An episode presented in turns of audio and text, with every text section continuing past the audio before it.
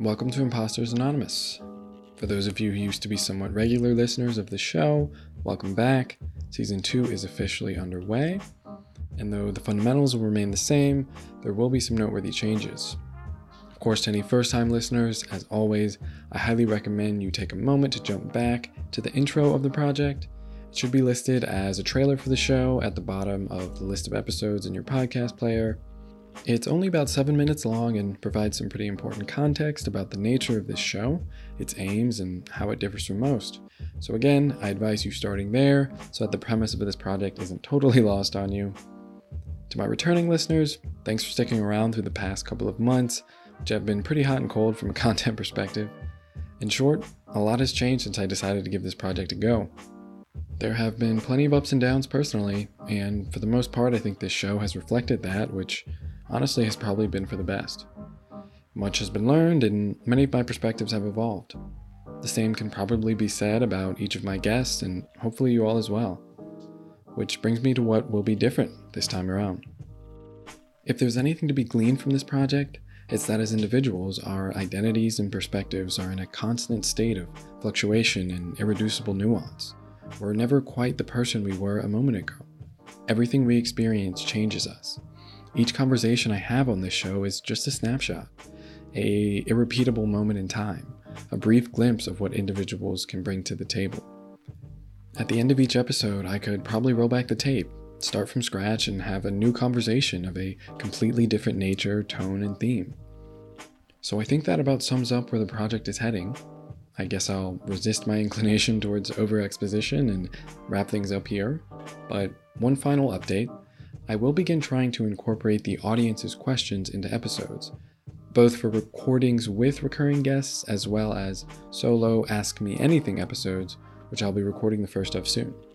So if there's anything you'd like to hear discussed or you'd like me to speak to specifically, please do give us a follow on Instagram or Twitter and send your questions.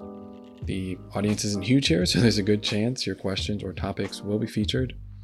If you have anything at all, don't hesitate. I'd love to hear from you, and on that note, thanks for giving this a shot, and I hope you enjoy the episode.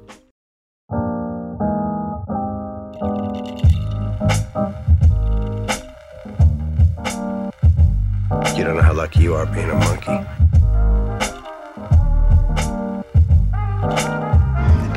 Just a story we tell ourselves.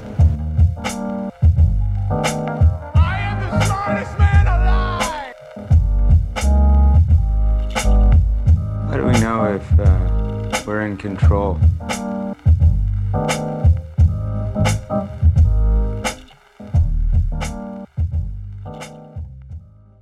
All right.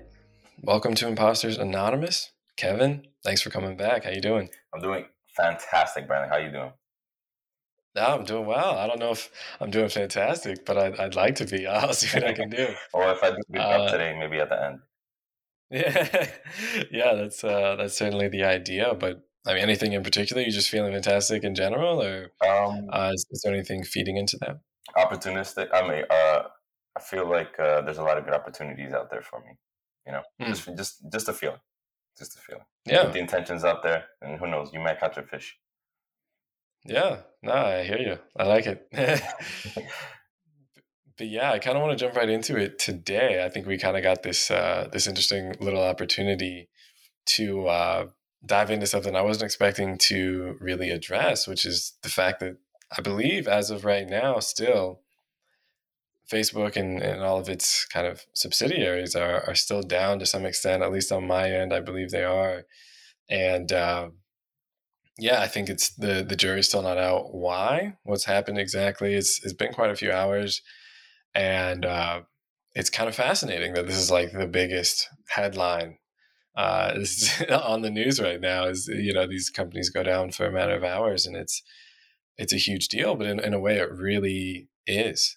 Um, so I'm just kind of curious. I was just thinking, like, what would we be better off if they just never came back online? You know, if it was just like eh, eh, everyone's just expecting that it comes back. Obviously, they'll, they'll figure out some bug, some DNS error, whatever um, but if they just didn't, if if if Instagram, Facebook, even Twitter as well, they were just gone tomorrow, uh, it, would that be would that be net positive? Uh, I'm just kind of curious how you see it. So, so you're, you're trying to cancel Facebook and Instagram. You want? I mean, not necessarily, but uh, I'm, I'm, I'm I'm opening that can of worms. um, so the question, right? Would we be better off without uh, social media or Facebook and Instagram in particular?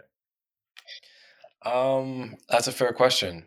Uh, I'll I'll just say social media broadly, and and maybe we can get into the specifics if you feel like that's a different answer. It could be. So if it's social media broadly, I would say hell no. And also, I don't even think it's possible uh, because why don't I think it'll be better off without them? Because we need them. That's why people are addicted to their phone. That's why there's a documentary called Social Dilemma. People need them. I mean, there's an addictive property to it, and there's a negative connotation to that. But I think that at the end of the day, it's very human to want to be connected to others, and these are the best channels for connection. And these are the the, the roads of less resistance, where everybody shares their life stories and their companies and with their loved ones. And I don't think we'll be better off if you cut the communications from one from uh, from people. I think that that's a good way to separate people. I think that that's a good way to have uh, echo chambers in places that are unknown. Um, and I'm for more. I think that if, if there's issues, uh, talking more helps. It's better. It's the solution. Mm-hmm. Having more connection, having even more my opinion, like me personally, more social media, more competition, more connection. Um, so actually, is the opposite for me. I think that it will be better off mm. if we had more social media, more competition. Gotcha. Okay. Yeah, I mean that's an interesting take, and I think, as you know, I I fall in a little bit of a different camp. So I think it'll be uh, maybe one worth digging into a little bit more as we go on. But at least on its face, I'd say.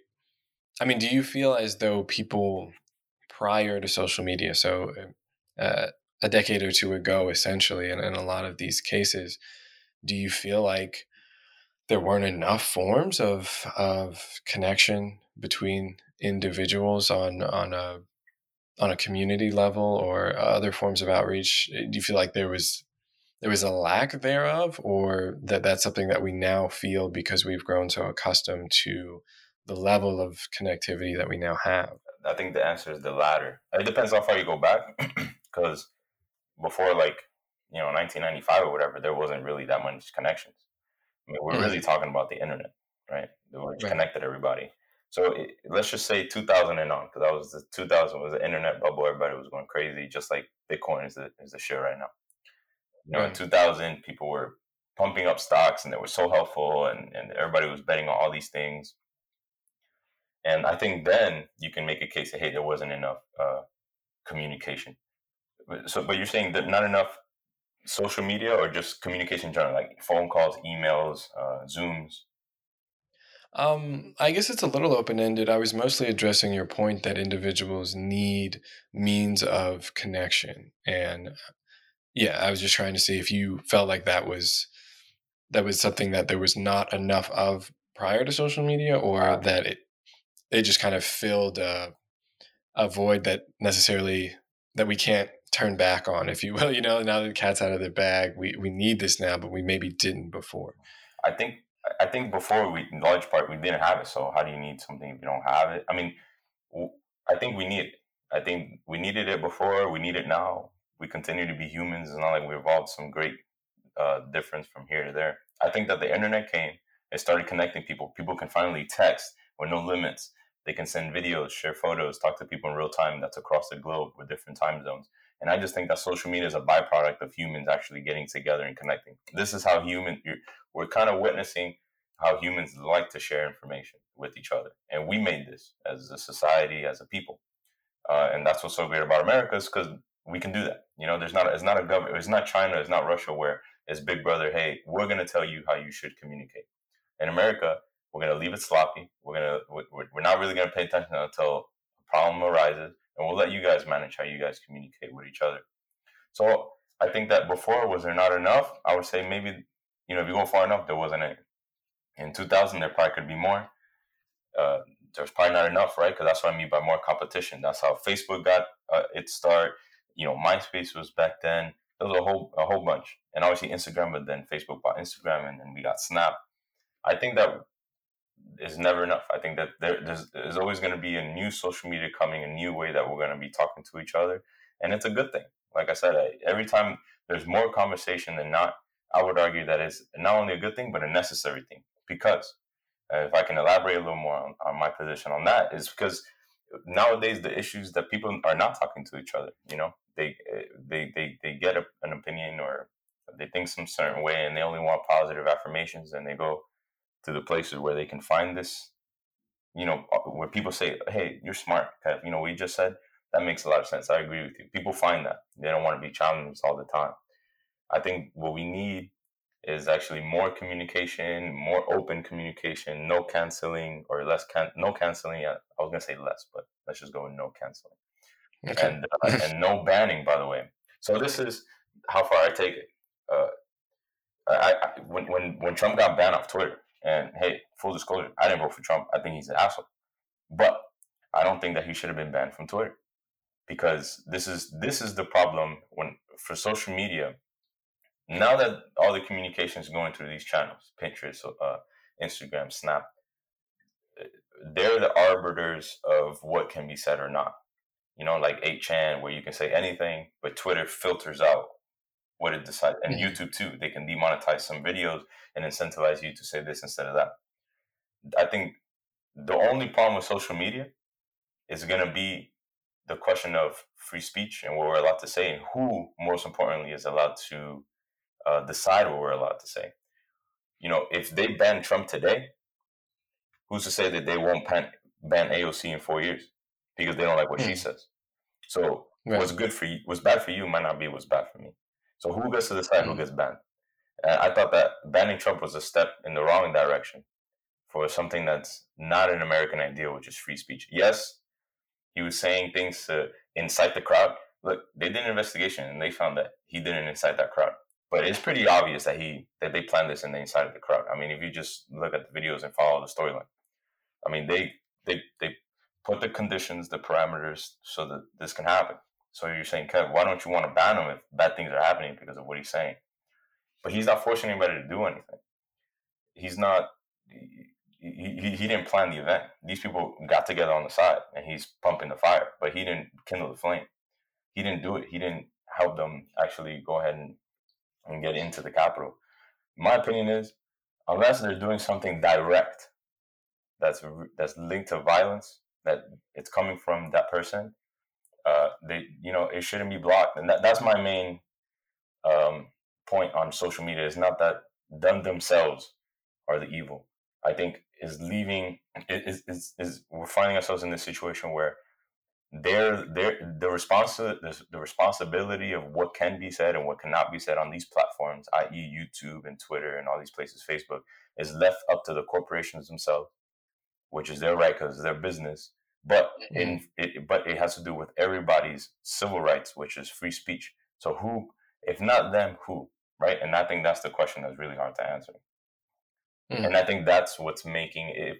If people, when we talk about social, in my opinion, right, when we talk about social media doing damage, um, some part, not the bullying part and all the other stuff, but some part of it is the strings behind uh, how we communicate with each other, they, what they let us say, and when, when they don't let us say it, I think that's where we really run into trouble, and we're, we're starting to realize that slowly. I think. Mm.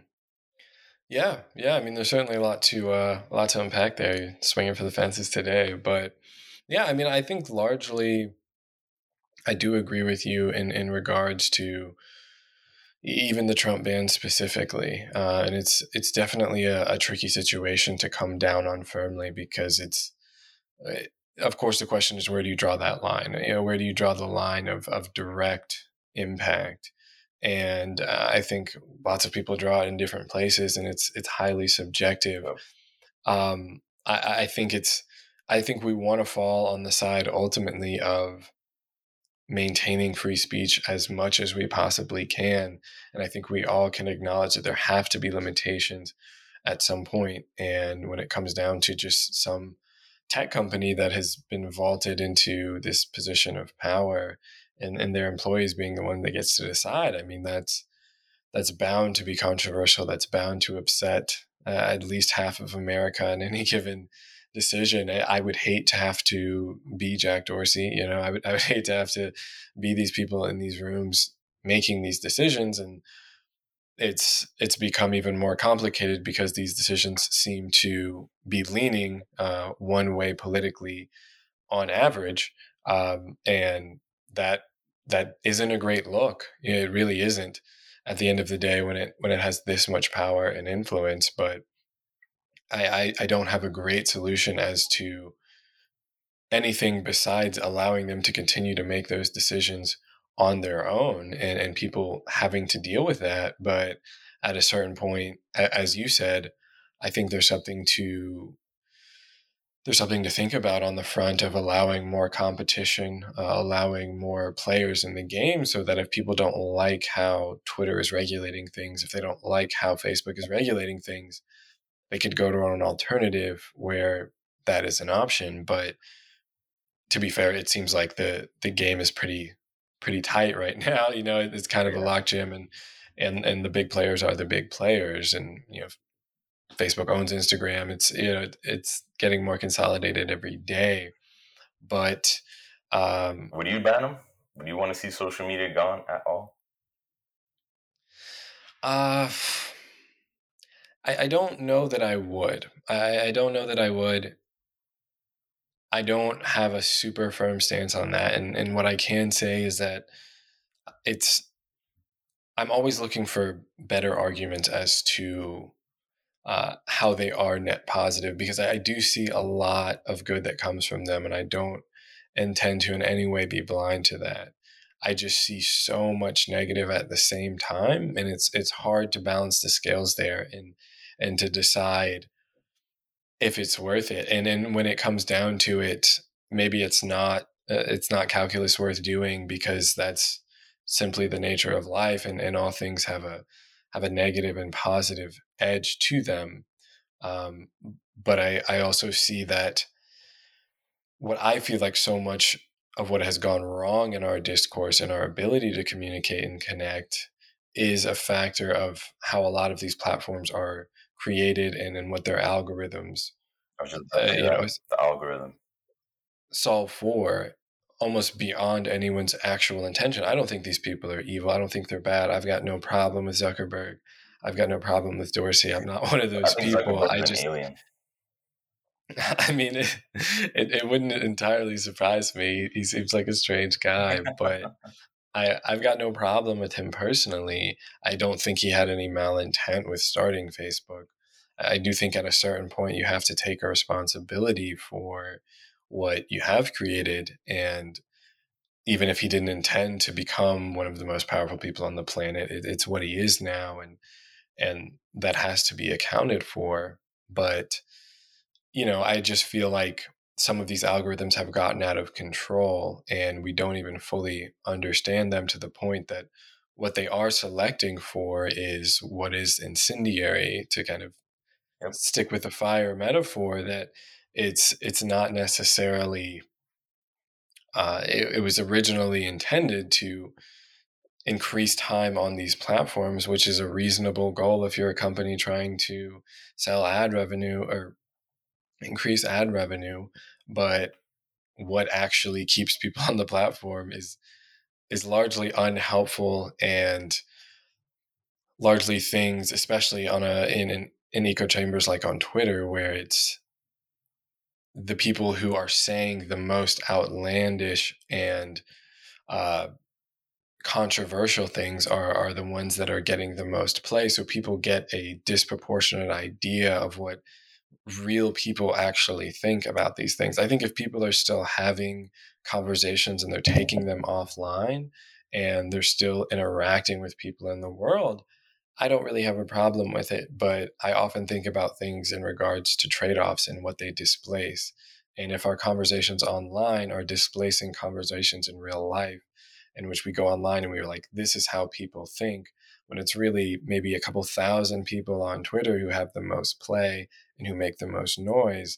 And we think that the world is changing in reality because of that. And to be fair, it's starting to happen, which is a whole other layer of the problem that sometimes a handful of people online can make real change uh, offline, which obviously could be an amazing thing and, and could be a, a very bad thing. But it, it just seems like so many of our problems as a species are they just get a little bit amplified when you take them online and you just remove the element of of offline experience the the face to face the the seeing how things actually impact people Yep, and um, Twitter's like people shit post on there, right? It, it's because there's the disconnect.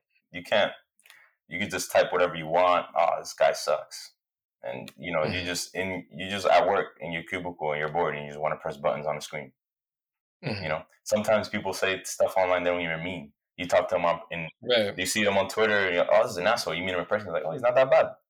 You know, because right yeah, like- yeah they would never say that to your face yeah, exactly. To your point, it's so disconnected. It's so inhuman way of communication that it allows these people that want to shit post misfits Mhm. that are bored to just I want to just press buttons on a screen to just go ahead and send it in. You know, they don't have to face any consequences.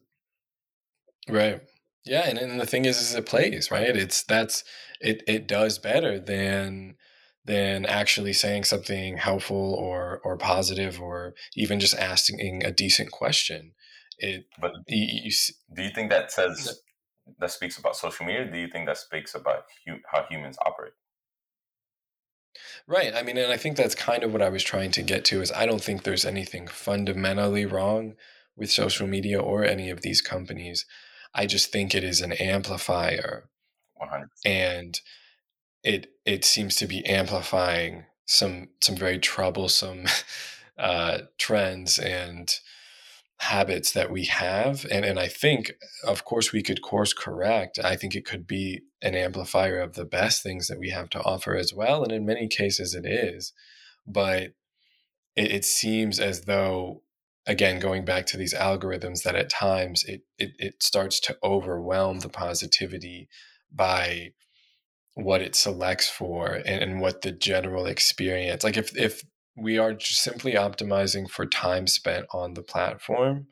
I think until they change that model it's going to be a problem at least for me personally because i think that's the wrong end and i'm not here to say that i'm involved in these companies or that i'm the sort of person that should be making these sorts of decisions but i think at the end of the day if they keep that business model that it's we do what it takes to keep you on uh, it's because of what we are and because of what is out there as far as content and what directs our eyes and these subconscious things that we don't understand very well about ourselves.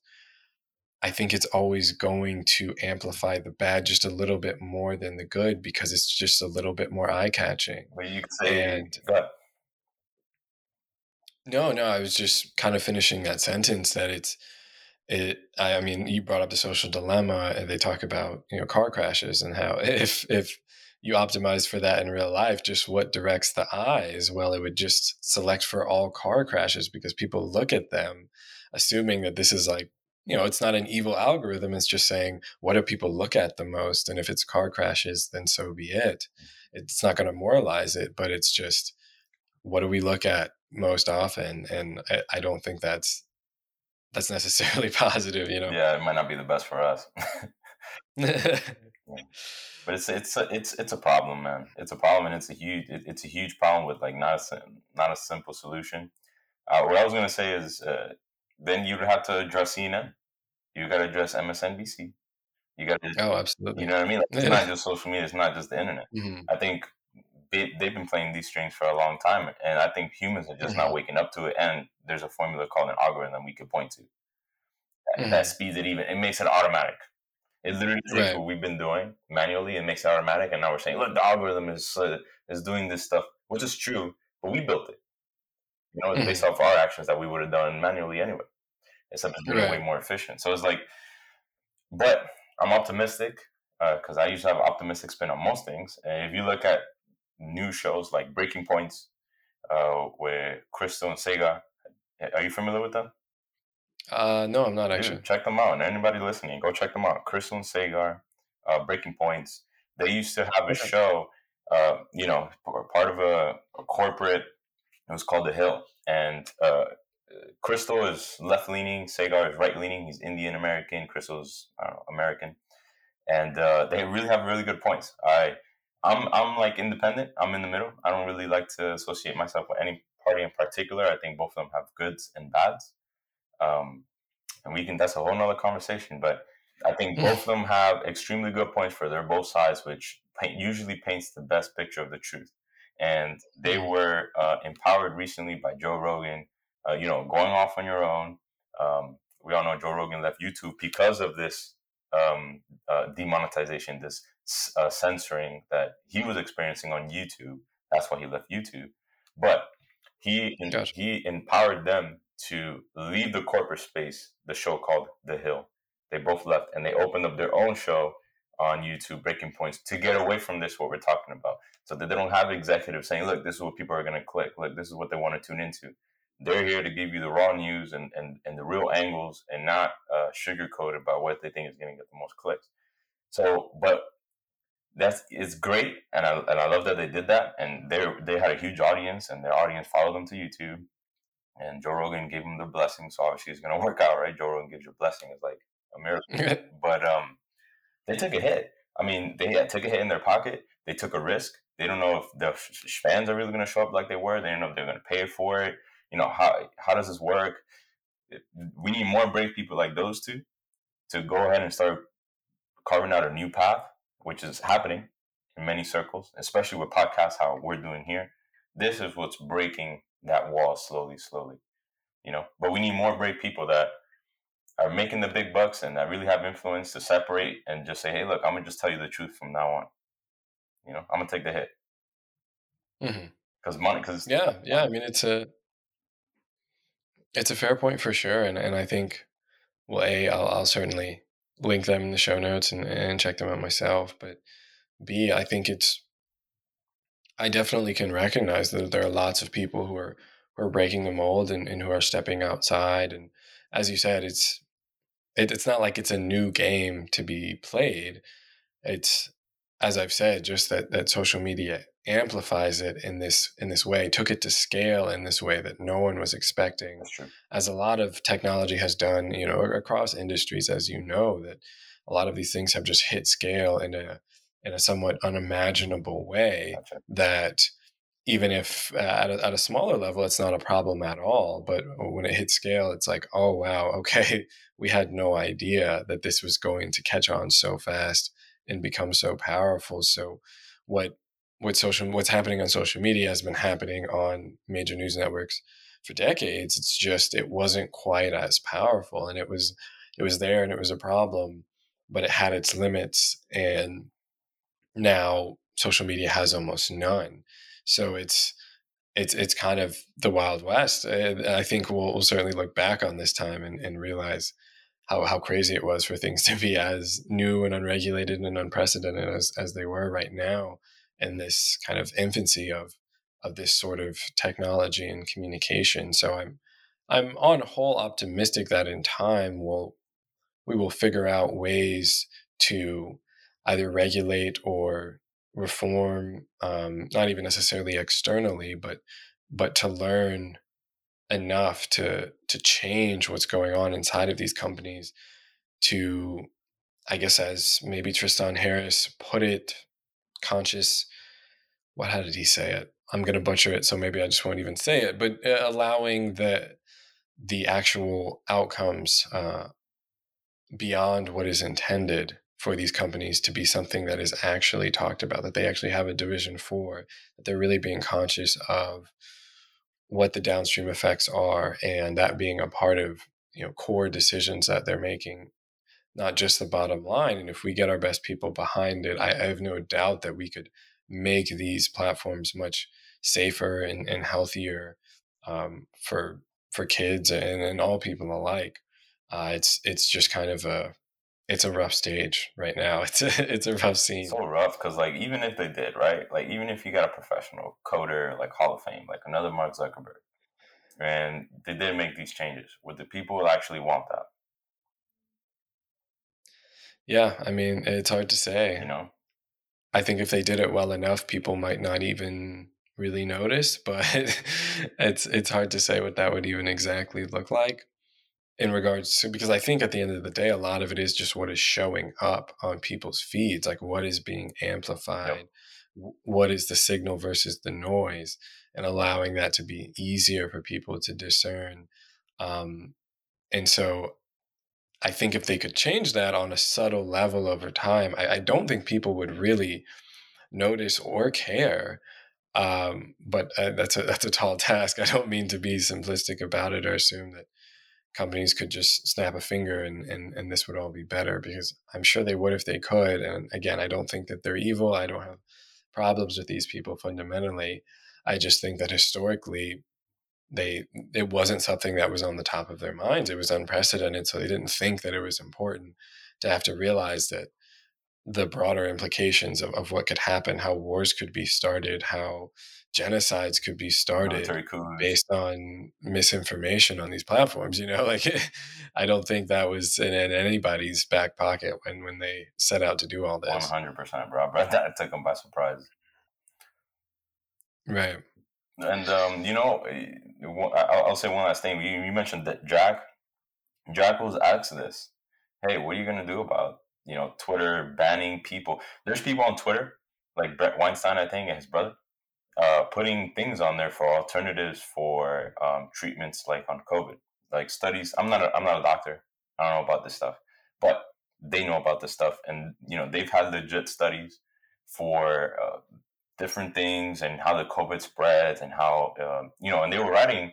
I think they, somebody that's associated with them wrote back uh, a couple months back that you know the vaccine is going to allow for uh, there to be a pandemic of variants because what happens is you put a vaccine for one specific uh, antibody and you put evolutionary pressures on the normal variant process is going to select what works and you know um, it, it, if you if you when you put the vaccine in there, it's going to select for the stronger type of variant that has worse con, uh, it can select for the stronger type variant that has worse conditions that we don't have the vaccine for yet, and it could ultimately bring us through a repeating cycle of different variants, like we see lambda and mu and all these other variants, until it until it gets really worse than where we started, and we're starting to see that I'm I love the vaccine. I got the I got vaccinated as soon as I could, but I also see how that uh, can lead to pan, you know, like he said, pandemic variants where it's evolutionary pressure selecting the only the most uh, contagious and, and, and the worst of the variants. So it, we might end up at a worse place. So they were putting this stuff on Twitter, and, and they got banned. They got banned for uh, you know, this is not an official COVID uh, information but it was based on the r- real studies done by universities. And they asked Jack Dorsey about this, and basically, I mean, I'll probably chop up whatever he said, but basically, he's like, "Hey," um, and I don't think he was dodging a question. I really think this is the situation. He he's an employee at the company. At, he's at the mercy also of what his people want and what the board wants to do, and he's just one piece. So even a Jack Dorsey that made Twitter recognizes, yes, this is a problem. We shouldn't be banning and, and deleting and censoring as much as we are. They have a heavy hand, but he is out of his control. It's that hard of a problem. Right. Yeah, yeah. I mean, and, and to be fair, I don't know a ton of the details in that situation. I'm familiar with with the both of them broadly, and and, and I've tuned into some of their work in the past. Um, obviously, COVID has been a, a particularly difficult problem uh, in many ways, but particularly in regards to misinformation and, and how how people process that, how these companies process it, how how we try to create a, a healthier conversation around these sorts of things. But obviously, it, it hasn't gone well, and um, I think it, it certainly is the it's the gut reaction to say, okay, if, if there's things being put out there that that we feel like uh, cross inherent lines of uh, inherent line. I think quote air air quotes. Oh, yeah, that, that that cross lines, I guess. And again, these are you know this is all subjective, but if I guess if I had to try to take on that perspective, I'd say they're assuming that basically falling on the side of anything that seems to be um, not cohesive with a certain narrative or making people lean towards uh, distrust, which obviously is a huge problem in and of itself that that we have to remedy in, in different ways than than just restriction and regulation and uh, you know blocking people or, or deleting people's tweets. That's not going to re- restore trust in our, our public institutions.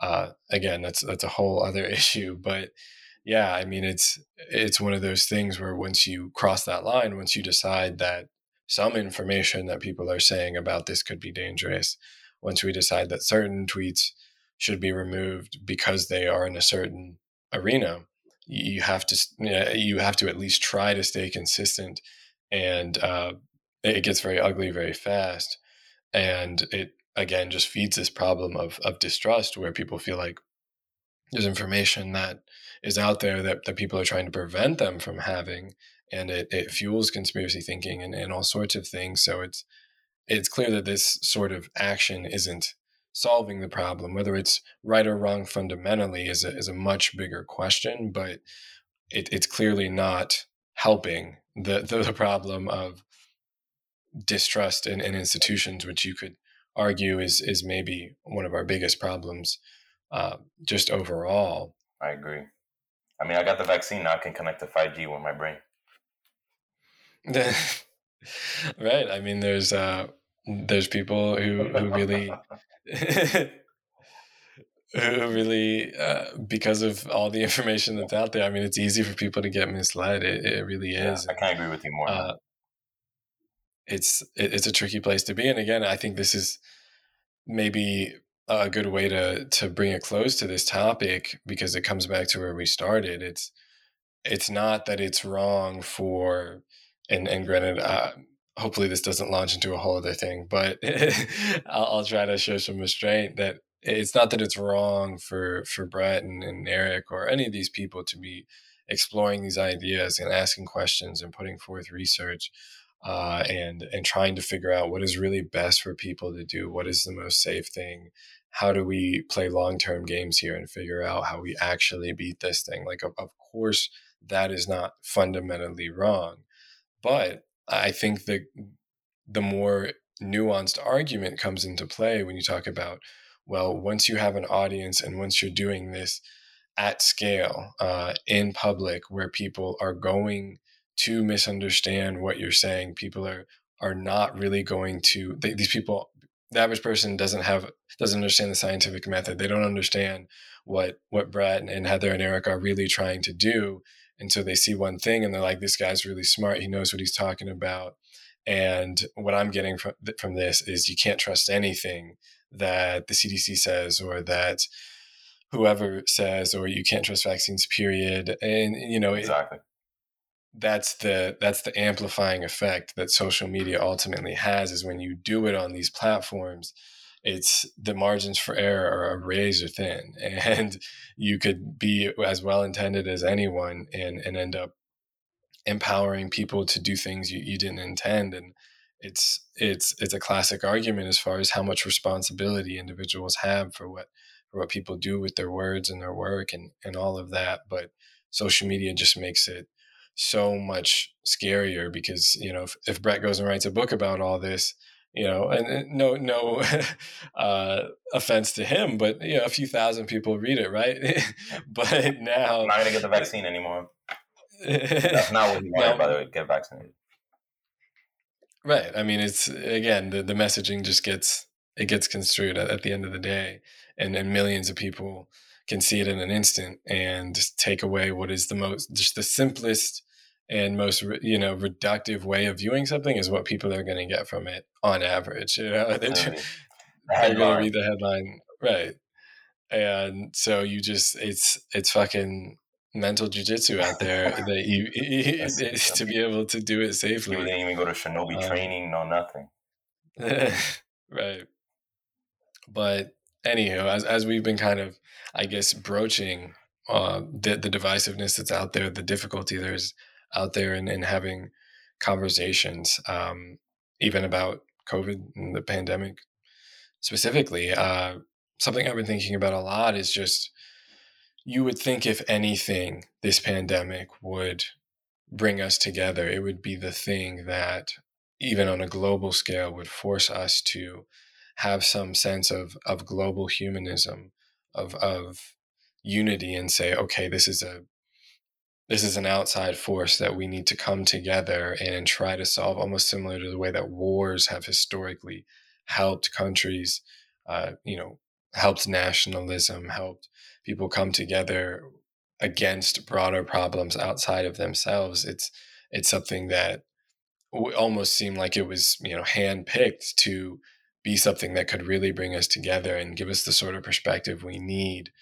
right now. And here we are, as divided as ever in regards to the pandemic or in regards to any political issue. And I'm I'm just curious if there's any front on which you're optimistic that it it could bring us together, something that could happen or some sort of fight worth fighting that you, you feel like the average person could extend an olive branch to their you know political socioeconomic uh, perceived adversaries yes i think the number one thing that will ultimately end us end up bringing us together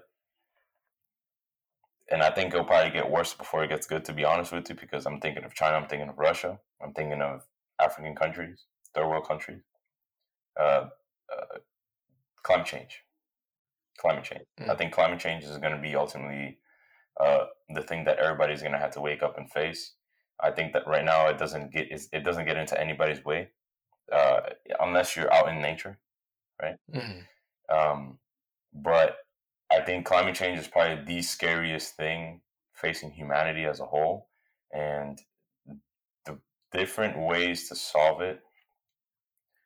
Uh, it I, I don't know if we'll get to it in time. To be honest, I think maybe we're already over time.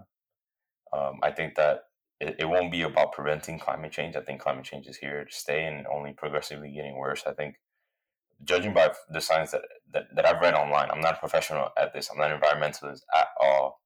Um, I'm just a dude looking at stuff on the internet like everybody else, but I have I follow good resources on this, and um, I think that uh, when they when when they see Miami starting to flood, when they see California splitting a little bit, when they see more condos like the condo that fell down in Sunny Isles in Miami, all mm. because of the base is sandy.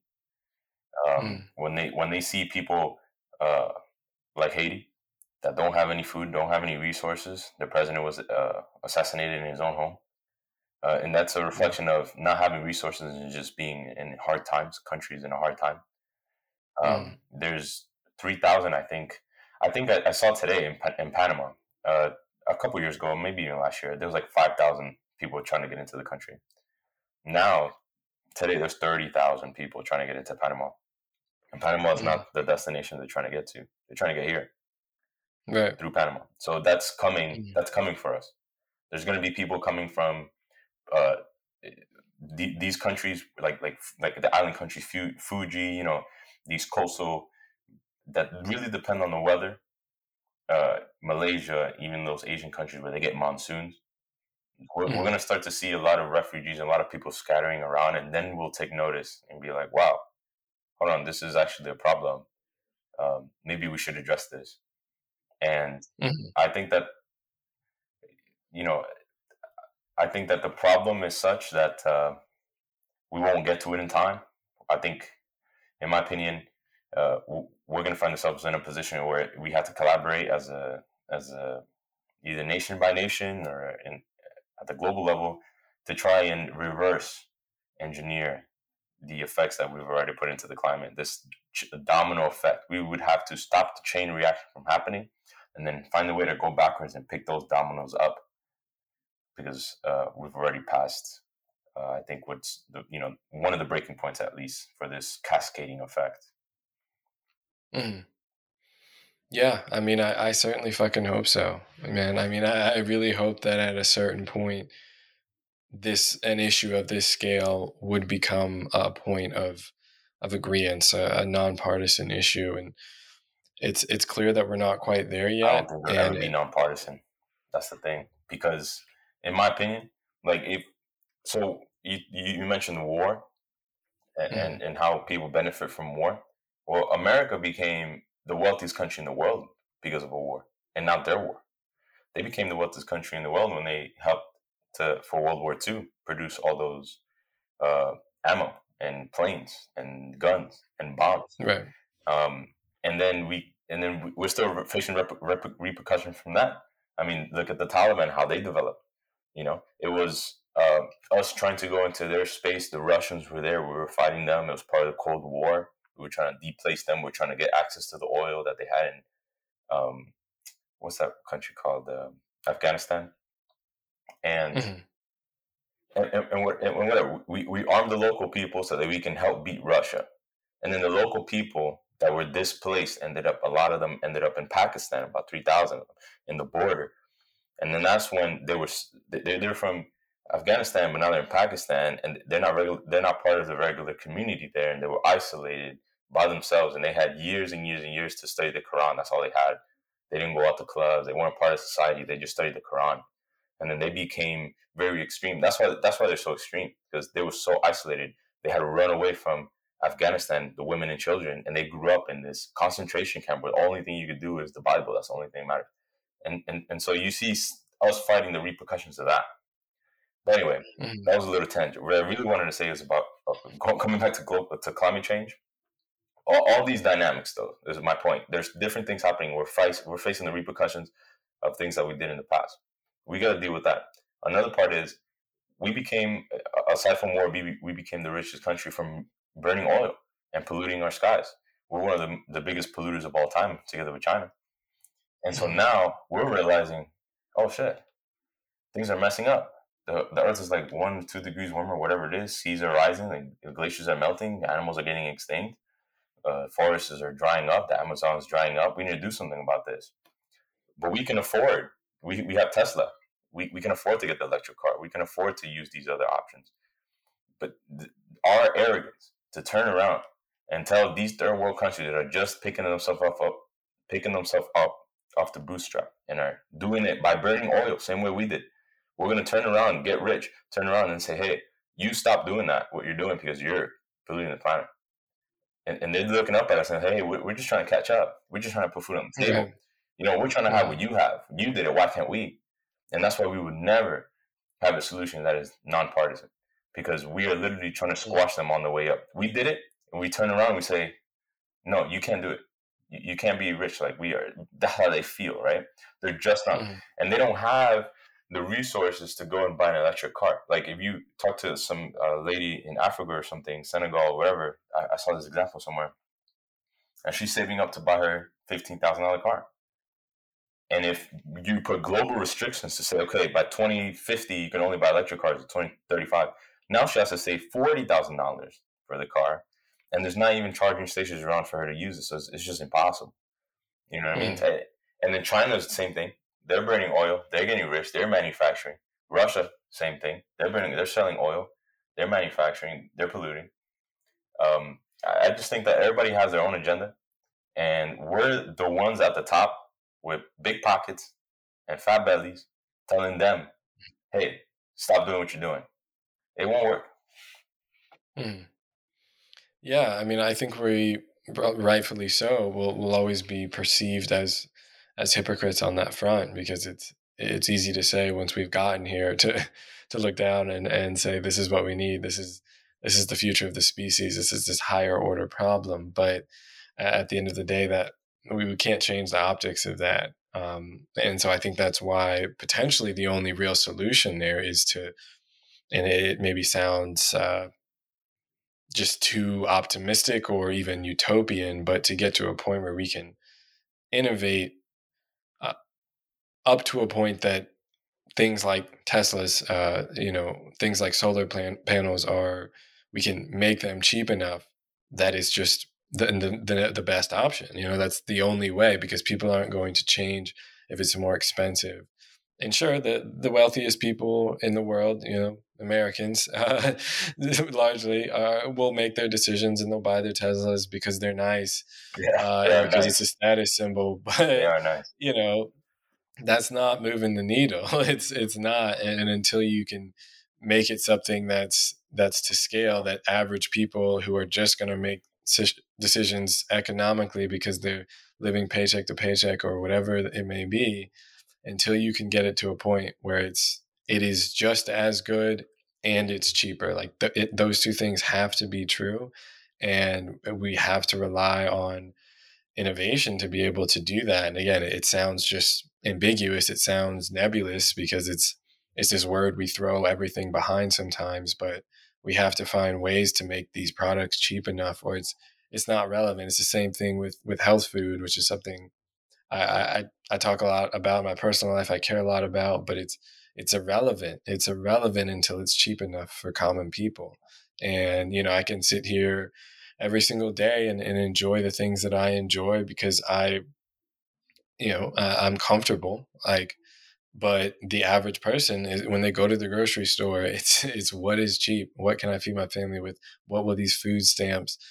afford because that's how I grew up and I get it. Like it's it's not about uh, at the end of the day what is best for you in the long term. You you don't have the freedom to make those sorts of decisions. Right. So whether it's it's food or it's energy, whatever it is, people are going to take what they can afford, and we have to simply eh, we can't sit there okay let's make money. Let's appeal to our niche audience of wealthy people.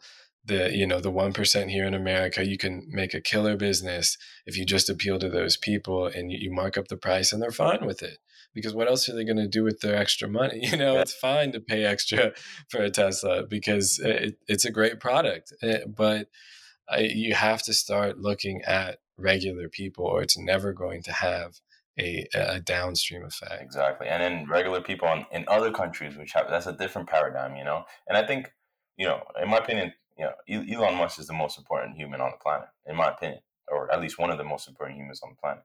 So you, you're talking about Starlink, where he's connecting and giving everybody access to the internet, meaning access to online business, meaning communication, moving money back and forth. That's super important to even get the ball rolling. They don't even have that. You know what I mean? Like mm-hmm. we're talking about convincing people in the wealthiest country in the world to do the right thing. How long is it going to take to tell somebody in Ethiopia that? Mm-hmm. Right. Yeah, I mean, it's it's a hard question to to answer, but it's it it really does elucidate the fact that everything that we experience here is is essentially experienced tenfold in in the third world and in countries where they still are dealing with those first order problems and it it's totally unrealistic to expect anyone else uh, to to really get on board with with any initiative or even product that we're trying to sell until it's until it's broken down to the most basic level and we're able to use technology right? This this infinite leverage that that we've been talking about this infinite ability to scale things to create something like what you're saying Elon is working on in essence that allows to just drive the price point down so low that that's something that you know like a, a personal computer that that used to be a you know only a handful of people in the world had them and it took up a whole room to now everyone has one in their pocket right. That's that's the beauty of technology but we're we're using it in a very specific way at this point and we're not often addressing our, our biggest problems with it because there's less money there in a, in a in a functional sense but it's it's the only way in my opinion for us to to really tackle these bigger problems you know climate change being maybe the biggest that until it becomes a priority and something that we're we're using our superpower uh, here in the states to to address it's i'm not optimistic but if we can i mean that that could make all the difference. It could make all the difference i agree with you and i'm not too optimistic on this one until something happens. I think something's to happen where people wake up and be like oh shit. Okay this is real. Like we need to really come together and fix this. Because, um, you know, according to experts, we're already off the deep end. You know, we have to do mm-hmm. some recovery patchwork already. So, how long does it take for things to become affordable and start to make sense, and then for us to really start to even tackle problems? I, I'm worried. Yeah. No, you you're not alone. You're certainly not alone. So, um, on on that note, I'll make a little bit of a hard pivot to to hopefully maybe give us something mildly more optimistic. I could be wrong though. Uh, but yeah, and, and the name of this this new season, um, I guess for those of you who it's not already obvious to, Kevin's been on the podcast before, and we, we've had some of my favorite conversations, you know, both on and offline. Likewise, bro. And uh, yeah, I know we always get into the the nuance of issues, the the middle ground. The we talked a lot in our last conversation about the value of compromise and, and how truth is often found and and somewhere between the the most prevailing perspectives on things and in in the name of that spirit which which I find to be very valuable to, to remind myself of regularly. I'm I'm curious if there's anything since the last time we spoke that that you have changed your mind on or that your your stance your perspective has evolved in, in a notable way or if there's just anything that you feel like you're starting to reevaluate that you used to feel pretty strongly about Man, that's a deep question. That's a deep question. I was thinking about that one. Man, I think obviously there's things that have changed my mind since last time you talked to me. I mean, I'm always learning. I'm not. I'm never after uh, being correct. I'm always after the truth, and so I've changed my mind a lot. Um, as one should, I think, if you're a learned person. Uh, I think before um, I didn't realize how I didn't realize what the left was. I left meaning Democratic Party, because I grew up. Eh, to me, I always you know leaned more left than right. Uh, but nowadays, I really find myself really in the center and moving right. And it's awkward because, you know, you would think Trump and and by the way, I think Trump is going to run again in 2024. We shall watch out for that, and he has a shot. Mhm. Um, oh yeah yeah, he has a shot. He has a real shot. I think he'll really try. Um, but what I mean by that is, I, I came to realize that. So before, I, I thought you know, the right had good solutions, but that they were uh, insensitive or uh, they didn't really see the true problem, and they had like insensitive solutions. They would you know separate these people deserve this these people don't deserve that. I think that's not the right thing to do. But what i notice is on on the left what i'm starting not to like to see is that cancel culture that woke culture what they call. Uh, i think that uh, and i still have love for the left right obviously but um, on on the left i think that for them like on the right let me let me pivot on the right they're about God and country above all else. Okay? So, I mean, country, the people, and your local community. Country, the flag, 4th of July, hot dogs, burgers. And on the, and on the left, they're above the group above God and country, meaning groupthink. And I think that is driving those people in a bad place where uh, if the group doesn't think so, then I don't think so either for no logical reason. Or these people don't think like us, and so we should just silence them because they're idiots. Like I, I don't I don't like that part of it because I just find it kind of like anti-American. It's supposed to be a place. America's supposed to be a place where you come over here, talk shit, say what you like, and if you don't agree with me, then fuck you. You know. But it's it, it, that's what it is, and I just feel like I didn't realize that before, but I'm coming to realize now, and I think it's pushing me closer to the middle. And I don't know if you feel if you feel what I'm saying. I don't know. If, does that make sense? Yeah, yeah. I mean, absolutely. I think it's uh, it's really interesting to watch how parties evolve over time and, and to look at them historically and see what they once were and what they once stood for and the sort of values, I guess, core values that they at least intend or, or claim to represent. And Democratic Party specifically has gone has been undergoing a pretty significant change in, in the last couple of decades and even couple of years where um, the the base of the party is changing as is the Republican Party oh, yeah. and it's there's some troubling trends on, on either side and, and as you know personally I'm I'm quite moderate and it I'll say I'm, I'm probably more I'm closer to the center than I than I ever have been, in, in a similar uh, tone to what you've said. And I'm sure there's some major differences between the two of us, sure. but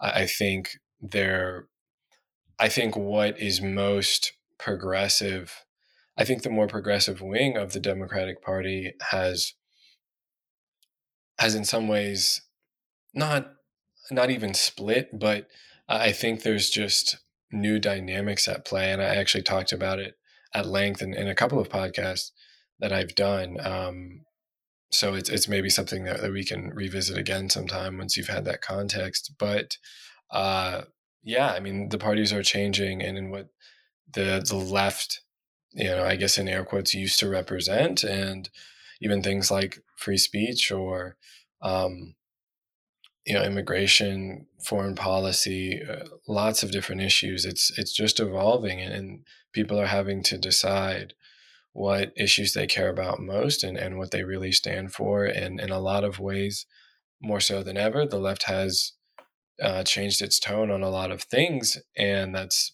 it's upset a lot of people. It's uh, it's galvanized a lot of people, and I think people who are generally more moderate just find themselves more and more isolated from both political parties, or maybe I speak for myself, That's but that um, I think a lot of people who were, were left leaning and moderate are, are finding themselves closer to the center because of the general culture that is growing around it, which is unless you meet certain standards, unless you are are in line, right. you are rejected, right. right? You're you don't you don't pass the purity test, and so it's it's a huge problem for the party that I I still more than any align with that we're losing a lot of people who are closer to the center, not even necessarily to the right, but just to relative indifference because the way in which we are fighting these culture wars um, is starting to seem a little bit less than in good faith. Um, if, if that's kind of what you're getting at. Yep, that's exactly the difference I was noticing. But yeah, I, I certainly can relate and again, it's it's it's tricky because it it leaves moderates in a difficult position, uh, especially given uh, the current administration. And, and, at least I can speak for myself that I, I maybe had some hope that a more moderate president would have certain successes or at least an ability to um, maybe reach across party lines or just uh, add some stability to the system, but it, it seems that's not even working out. Uh, so it's it's it's kind of a, a, weird time to be someone who, who finds themselves a little bit in the middle. And I think maybe it's a, a good thing for us to pick up next time that it's uh, I feel like it might kind of be the death of uh, of moderates broadly if this administration doesn't ultimately quote unquote succeed or falls out of public favor that I think people will take away that the more moderate approach isn't worth exploring. And I think that would be a huge shame, but that people will more so, you know, fall towards their, their extremes and say, this is the only way to make change. That's what I'm afraid of. This is the only way is, is to, you know, grow farther and farther apart and it, it, might be this this kind of final blow when when we in my opinion didn't even give it its fair shot uh, but yeah we'll, see what happens I, I, I try to you know keep my chin up on all of it but i'm not i'm not optimistic but uh, hopefully hopefully we've got some some options moving forward that aren't uh, what we've been dealing with the past few years, man. If Joe was at least like galvanizing, like if he was like exciting, put energy into the room, you know, something that I can grip onto, but he's just boring. he's just we went from Trump, and, and let me tell you, the ratings from CNN and MSNBC and those people they dropped. I think I heard by nearly half after he left office. So I think there's real mm-hmm. incentives there to even get them back into office money wise. I mean, if your subscription right. base dropped by fifty percent, New York Times, like that's incredible. I think we should watch out for that. But anyway, that's mm-hmm. that's neither here or there. If we had somebody, a leader that was younger, like AOC, but not as extreme, I think, in my mm-hmm. opinion, that's my opinion. I think that would be really cool. I don't understand why we get all these old farts. You know, like Joe. Joe Biden is like a skeleton. He can barely talk. You know what I mean? Like people always talk about that speech where he was talking about his hairy legs and people touching him and his legs. Like, what are you? What are you saying? Like, I, I we need somebody else. and, and, and honestly, I don't even know if, in my opinion, if Kamala Harris is that loved. I don't think people love her. I don't like her. Right. Yeah. I mean, again, it's.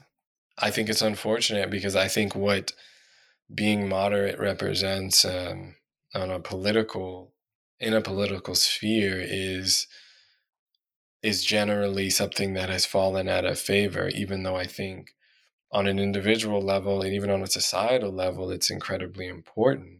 I think what moderate means for most people when they look at politics is just people who are you know they're playing games. They're, they're they're they're playing the political game. They're playing both sides. They're they're staying in the middle so that they can they can manipulate. They don't seem trustworthy.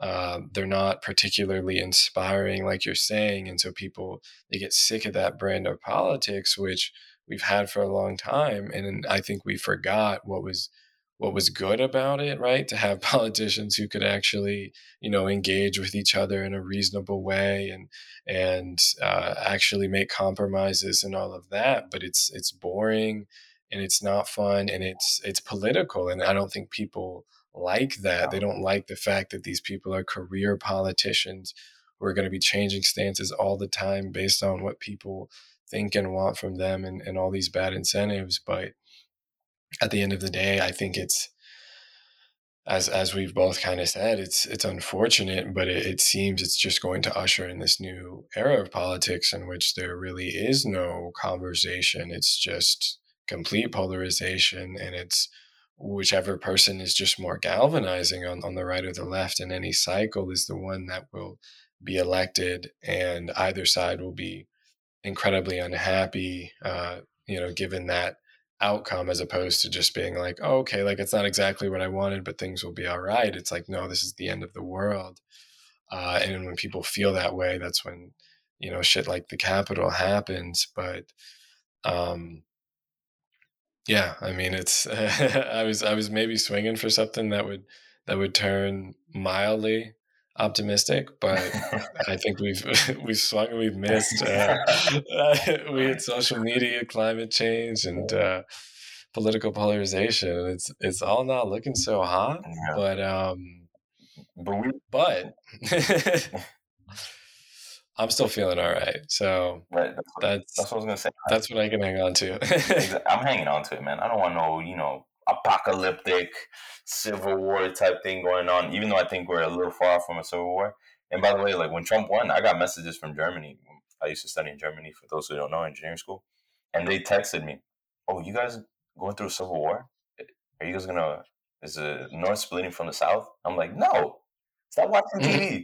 Like, but that's that's that's what gets out there. And that's what people really see. Mm. And I was out fishing for Father's Day. Not fishing, but just riding out on a boat. And this was what told me everything. There was this guy there, and you know, he was a white guy, and he looked like a redneck, and the whole thing. And he had a shirt on there, and he's like, "I'm for everything you're there against," and I'm like, "That's it. That's it. That's what's most important.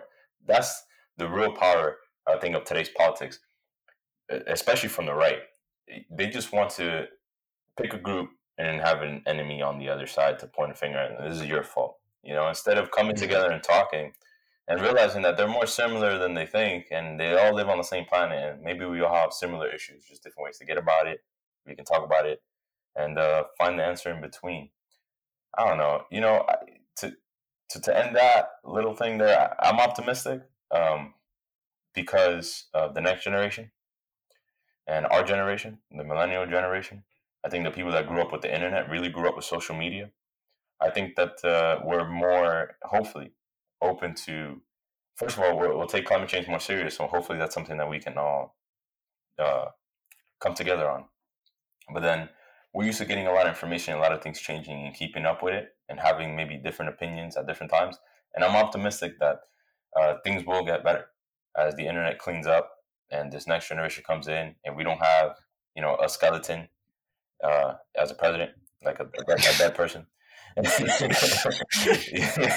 like I'm, I, think they give Joe Biden a page and it says ask these questions, don't ask these questions. Like you're the president, motherfucker. Like you're supposed to know. You you have questions already. Like you you're ready. Nobody's telling you what to do and not to do. But I you know I, I and I think once we get a Senate that have social profiles themselves and actually use it, not like uh, Rubio or uh, Ted Cruz, like these crazy guys.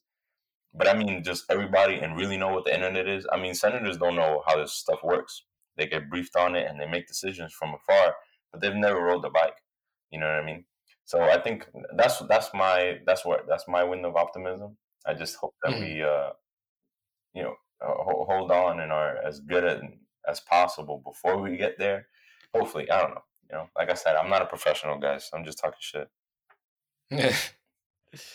yeah, no, I mean, I, I do think it's a it's a fitting way to bring this conversation to a close. Is that there if, if there is optimism to be gleaned from this conversation or just anything to be gleaned from this conversation on hold, despite the fact that a lot of what we've talked about there's not it, it it's a little bit grim you know it, it really is and, and we have huge problems to face and we're not doing a great job of facing them right now but at the same time we are having a conversation and again it maybe sounds a little bit utopian but i i think there's something to be said about that and we can talk about climate change we can talk about social media we can talk about politics we can even talk about the pandemic and we can disagree and, and nobody's heads have exploded right? I mean it's it's it's okay and that is something that i feel like people are, are starting to lose sight of and stop and these conversations are are happening less and less often outside of echo chambers because people just feel like it's not worth it. And i think as long as we keep open lines of communication there there will be ways to work through these things, um, but it, it, takes time, and it's not it's not to say that this is the answer to everything and, in some sort of uh, you know congrat- self congratulatory way. But uh, I, I do think that if if anyone can take anything away from from some of our ramblings, is that uh, just keep trying to talk to people as as much as you can, and don't be afraid to actually express your opinions, even if they're unpopular uh, and you know maybe don't do it at work and, and, maybe even don't do it on twitter but but talk to people and uh, agree it it ultimately might might be what we need to to dig us dig us out of this hole even if it takes a generation or two um, it, it has to start somewhere. So kevin I, I really do appreciate you doing this again. I always have a great time talking with you. Uh, it's it's always nice to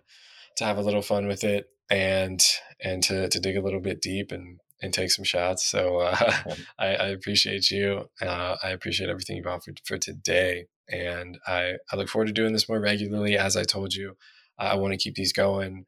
Uh, I'd love to, particularly with you, kind of hit some some current events as things change. Uh, I know you've got some takes. You, you've got some interesting perspectives, and just to be able to to stay in touch, keep this conversation going, and and keep giving people something to uh, look out for. Man, thanks for inviting me on again, season two. Back at it again. Very excited. Um, I wish you the podcast all the luck possible. I look forward to coming back, man. Uh, I always have a good time talking to you, listening to your perspective, listening to your podcast, uh, getting some good value from your podcast, man. Anybody here that uh, is listening to this, thanks for listening. Hope to uh, to meet, reach out anytime. Uh, also, uh, I got I, I, got together with some friends. A guy named Calderon. He's been uh, brewing coffee for about 25 years, and we started to uh, our own coffee company. Anybody who likes espresso, uh, the coffee company is called Spanglish Coffee Company. Uh, you know, look it up on Instagram, Facebook, Pinterest, everywhere. Follow it. we're doing some early bird deals. whoever because uh, uh the product is going to be launched in about two months. So whoever signs up early, some early bird deals for you guys as a thank you for day ones. Um, and Brandon, man, thanks for having me on, man. Always fun. Yeah, yeah, absolutely. And I'll, I'll be sure to leave a link in the show notes. Make sure everybody can find y'all. And uh, I know you're doing good work, so I'll be checking you out soon. And we'll we'll talk soon, man. Thanks, man. Stay anonymous. you too, man. So if you've made it this far, hopefully it's because this project has resonated with you in some way and added value to your life. And if so, it would be great if you could take that next step to do any of the things that people are always asking you to do. Subscribe, leave a review on Apple Podcasts, share with a friend, give us a follow on social. I know it can feel like a chore, I get it, but it is all rather simple and easy, a lot easier than listening to this whole episode. So, any support really does mean a lot to me and goes a long way towards helping this show and its message grow. The simple fact that you're still listening at this point already makes this whole thing worth it for me. Anything else is just gravy. Remember, again, please do send your questions and topics to at imposters anon on Instagram and Twitter. I welcome them all and would love to hear from you. And oh, if you could be interested in coming on this very show, shoot us a message.